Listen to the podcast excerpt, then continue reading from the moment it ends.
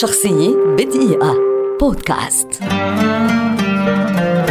توني موريسون روائية أمريكية إفريقية شهيرة، ولدت عام ألف وتسعمائة وواحد وثلاثين، وتعد واحدة من أهم وأبرز وجوه الكتابة الروائية على مستوى العالم في العصر الحديث.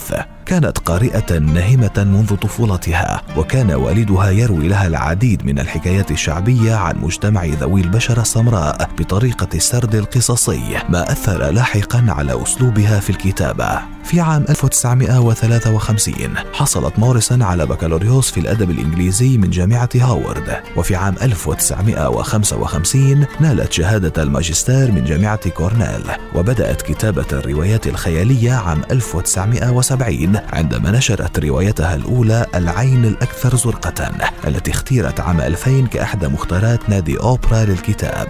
عام ألف وتسعمائة وخمسة وسبعين رشحت روايتها سولا لجائزة الكتاب الوطنية. أما روايتها الثالثة نشيد سليمان فقد اختيرت كتاب الشهر وحصلت على جائزة النقاد الوطنية. وفي عام ألف وتسعمائة وسبعة وثمانين شكلت روايتها الرائعة محبوبة أو Beloved محطة هامة في تاريخ نجاحها، عندما فازت بجائزة بوليتزر عن فئة الأعمال الخيالية وبجائزة الكتاب الأمريكي.